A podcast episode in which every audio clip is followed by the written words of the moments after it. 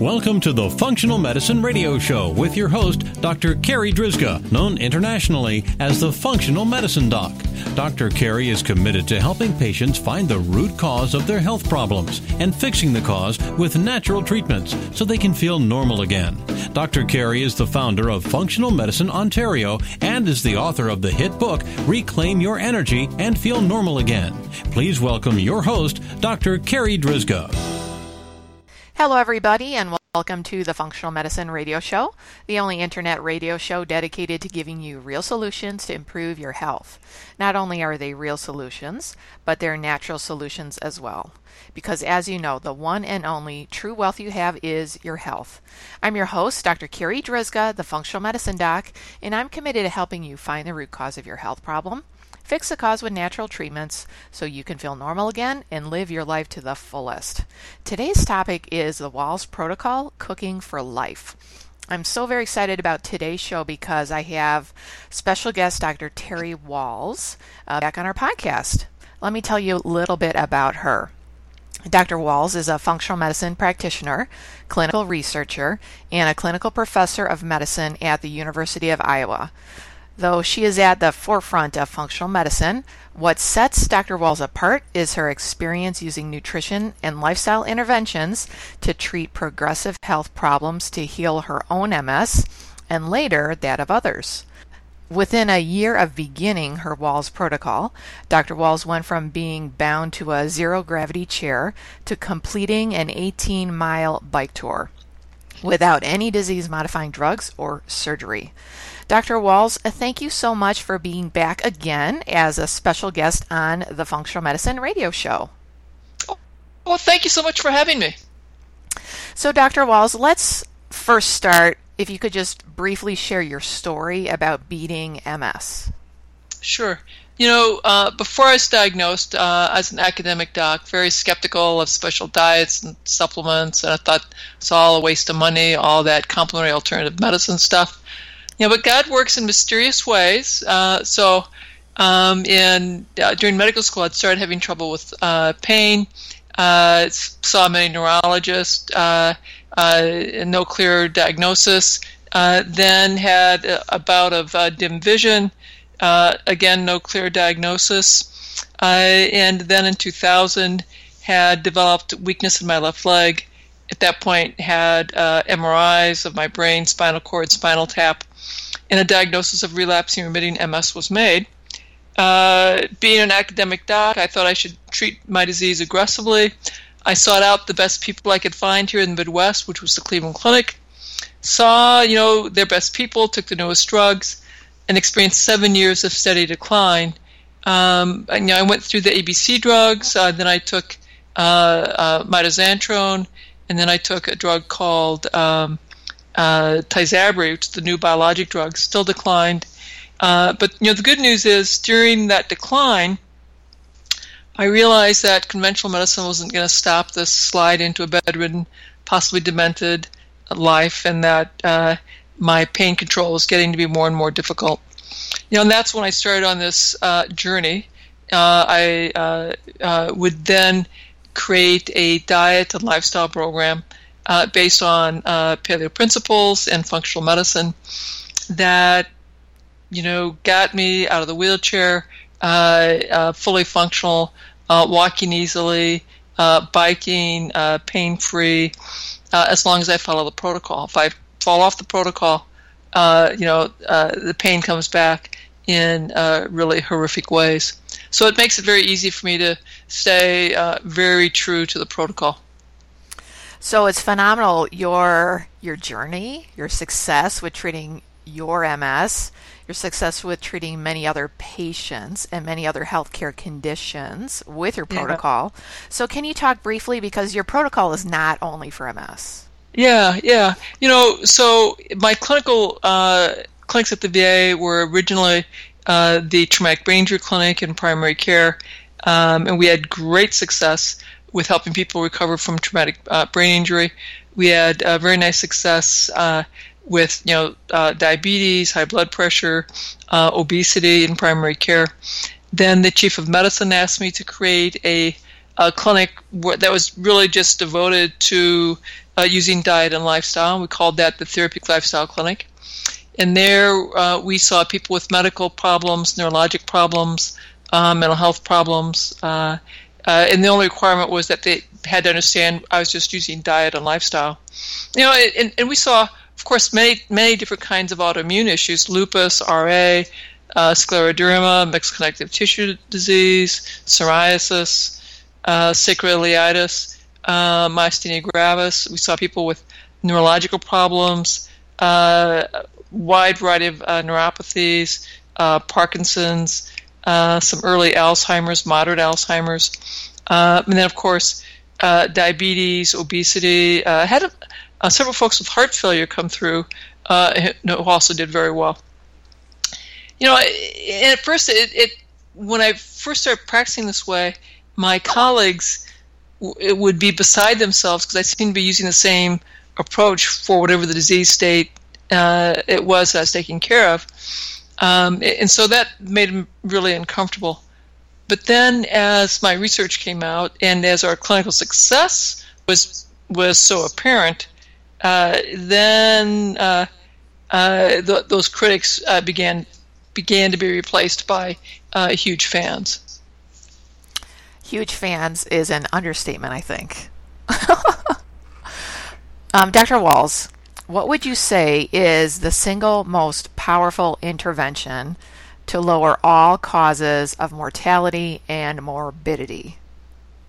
Well, I can tell you, uh, even based on our research data, we we just um, uh, were able to ha- have another paper come out, and we'd analyzed uh, in our first study uh, the impact Uh, uh, uh, the dose of our interventions. You know, did they eat all the vegetables we told them to eat? Did they avoid the foods we told them to eat?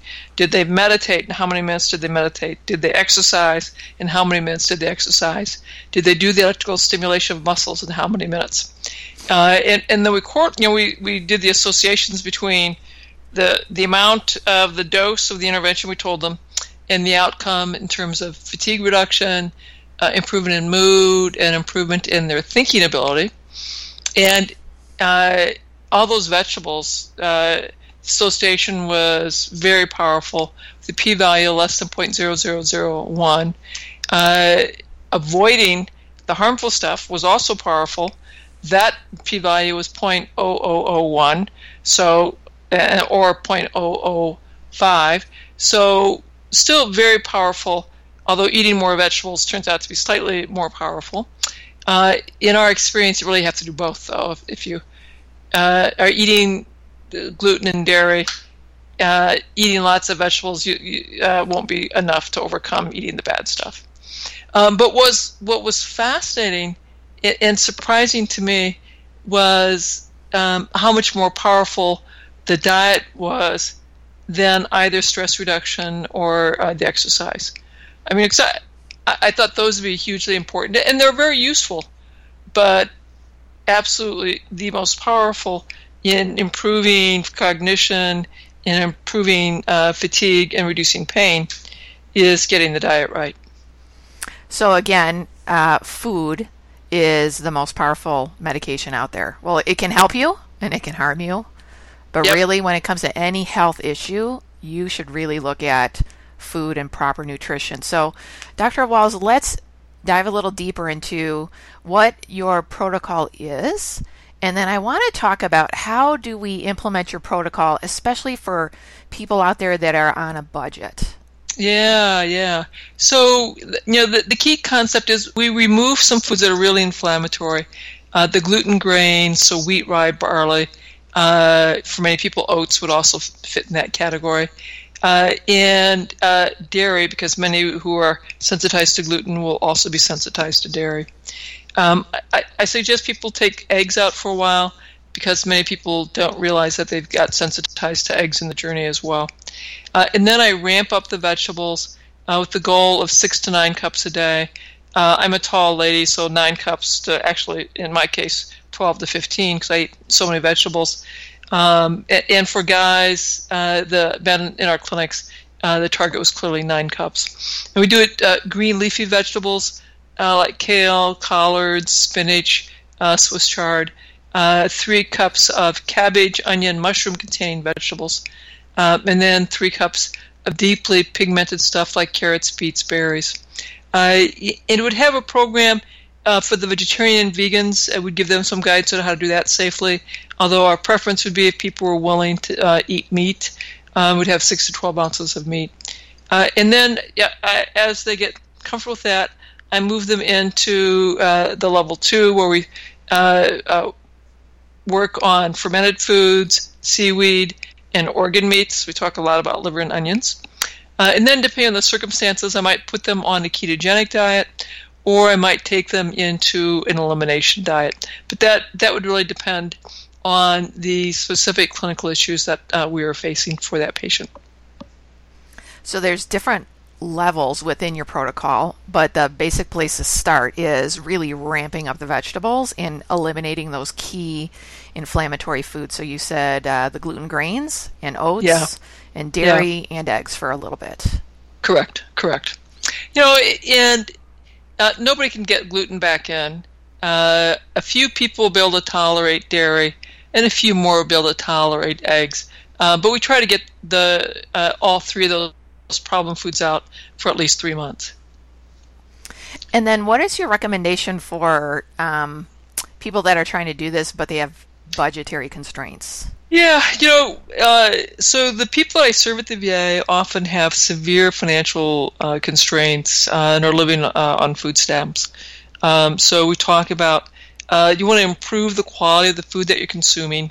So the first step is to understand uh, cooking at home, Uh, making a, a uh, menu, uh, a plan, uh, making a um, recipe list, uh, shopping list, and going out uh, and getting your food and planning for that. So we'd have cooking classes, and we would teach people that, uh, you know, if, if you can afford to be organic, grass-fed, wild-caught, that's fine. But, you know, the vast majority of my patients couldn't do that. So they were eating conventional food, uh, and they were having canned vegetables, and we're teaching them how that you drink the juice, you don't pour it down the drain. Uh, some folks had, you know, financial constraints, and we taught them how to do some meatless meals, you know, gluten-free, mind you, uh, to stretch their uh, dollars. Uh, and we certainly acknowledge that if, if you can't go organic, it will take a little longer to heal because the detox process is going to take longer. But people still had, you know, great results eating conventional foods. Um, and we'd walk through, you know, yes, you can do canned. Then we'd walk them through into uh, getting uh, frozen vegetables and, uh, you know, going to the farmer's market, growing their own food. You know, it, and, and my, my vets taught me some great tips, like, you know, if you go to the farmer's market, you sort of scope out uh, the farmers, and you can find out at the very end of the farmer's market, you can find out who's willing to give you a really good buy on their produce so they don't have to carry it back home. And so people could uh, figure out who was willing to almost give away the food rather than haul it back to the farm. Uh, so with a little bit of planning and inventiveness, you can get some great uh, produce here in Iowa, um, often even organic produce, uh, very, very inexpensively. So I think that gives people a lot of um, a lot of clarity on what can be done, even if you're not living in an area where or fresh, organic, and local is readily available, especially during the winter months, and that the protocol can be done with canned vegetables, canned or frozen vegetables, et cetera. Oh, yeah, absolutely. Yeah, yeah. And I love the idea of going at the end of the farmer's market and asking for a deep discount, because it's true. They don't want to have to haul it all back to the farm. Yeah, people were very are, are um, very willing to give people uh, very nice discounts. Uh, and some folks, you know, they're able to basically get it for almost free, just because uh, farmers didn't want to take things back. So, and then the, the next thing, the next thing I wanted to ask you about is getting the family on board, because I hear this a lot from patients when I recommend a protocol. uh, including yours, is like, okay, well, how much is that going to cost me, Doctor Carri? And then how do I get my family to do this with me? And I guess the, the first reality is, yeah, your protocol is not going to hurt anybody. Like, they're not, it's not no. a contraindication per se. The, you know, the, the thing that's going to happen is if you're healthy, oh, gee, you're going to get even more healthy. So we certainly talk about uh, food addictions, and that if you want to be successful, you control the environment. You have the whole family uh, doing the protocol together, um, or at least agreeing that in the presence of the person who has the greatest health challenge, you're all going to eat the protocol, uh, and that the environment is completely clean. Getting uh, the whole family on board with picking out Uh, what the menu's going to look like, uh, uh, getting everyone involved in preparing the food, growing the food can make it uh, easier. And, you know, and I think it, it's important that families give children chores. I explain that if your child is old enough to operate a video game, they're old enough to help you clear and set the table, and as their motor skills improve, help you wash and measure and prepare, stir, cut up, and then eventually help cook the meals. Uh, it'll it'll help the kids improve their nutrition now. It will help, imp- it, and we know that kids who have chores and who eat meals at home with their family have better grades, better moods, better behaviors, better nutrition, better health outcomes now and in the future, because they'll be more comfortable with all these adult skills that way too many of our young people, when they move away, they don't know how to shop or menu plan or prepare meals. And so their health suffers. And their uh, cost, their daily cost for food uh, is much higher when you're always eating away from home. And then, Doctor Wahls, what advice do you have for families with older children, with teenagers, or with a spouse that just does not want to change what they're eating? Well, you know, this is, um, in the end, you can only control yourself. You can have family conversations. Uh, and we talk about how you would not expect a crack addict to be successful at eliminating their crack addiction if the crack continued to be around them in their environment. Uh, and so getting the family, uh, the spouse to come to our lifestyle clinic, uh, that was a big part of what we did. Is we had uh, the, the spouses come, and we let kids come too, so they could under, understand why we were doing all of this. And we had cooking classes, and so we're making bacon and greens and green smoothies uh, and skillet meals, and so the family could see the food actually Uh, tastes quite delicious, and the kids are like, well, yeah, I, you know, I could eat that. Uh, and so that makes it much more uh, much more successful uh, if you can bring the family into these conversations and have cooking classes together as a family. So, Doctor Wahls, tell us about your new cookbook. Well, uh, this was inspired by my vets who taught me how to cook Uh, for people who are living on a budget, who are living on food stamps, uh, how to help them uh, improve their health through food. Uh, so uh, the food is fun, it's easy, this is not complicated stuff. Um, and I'm also mindful that, you know, we're all pressed for time. So we have uh, things like skillet meals, uh, we have soups and stews, we have uh, holiday treats, we have fun things uh, for kids, um, and there's a, a plenty of introduction for those who who have forgotten or never learned uh, their way around a kitchen. Fantastic. And then, can you give us an update about where you're at uh, research-wise? So, well, we we are continuing to analyze data from our first study. We just had a paper come out uh, that looked at uh, the mood and the thinking ability, so that's very exciting. We're now analyzing the structural M R I data, so that paper hopefully will come out next year.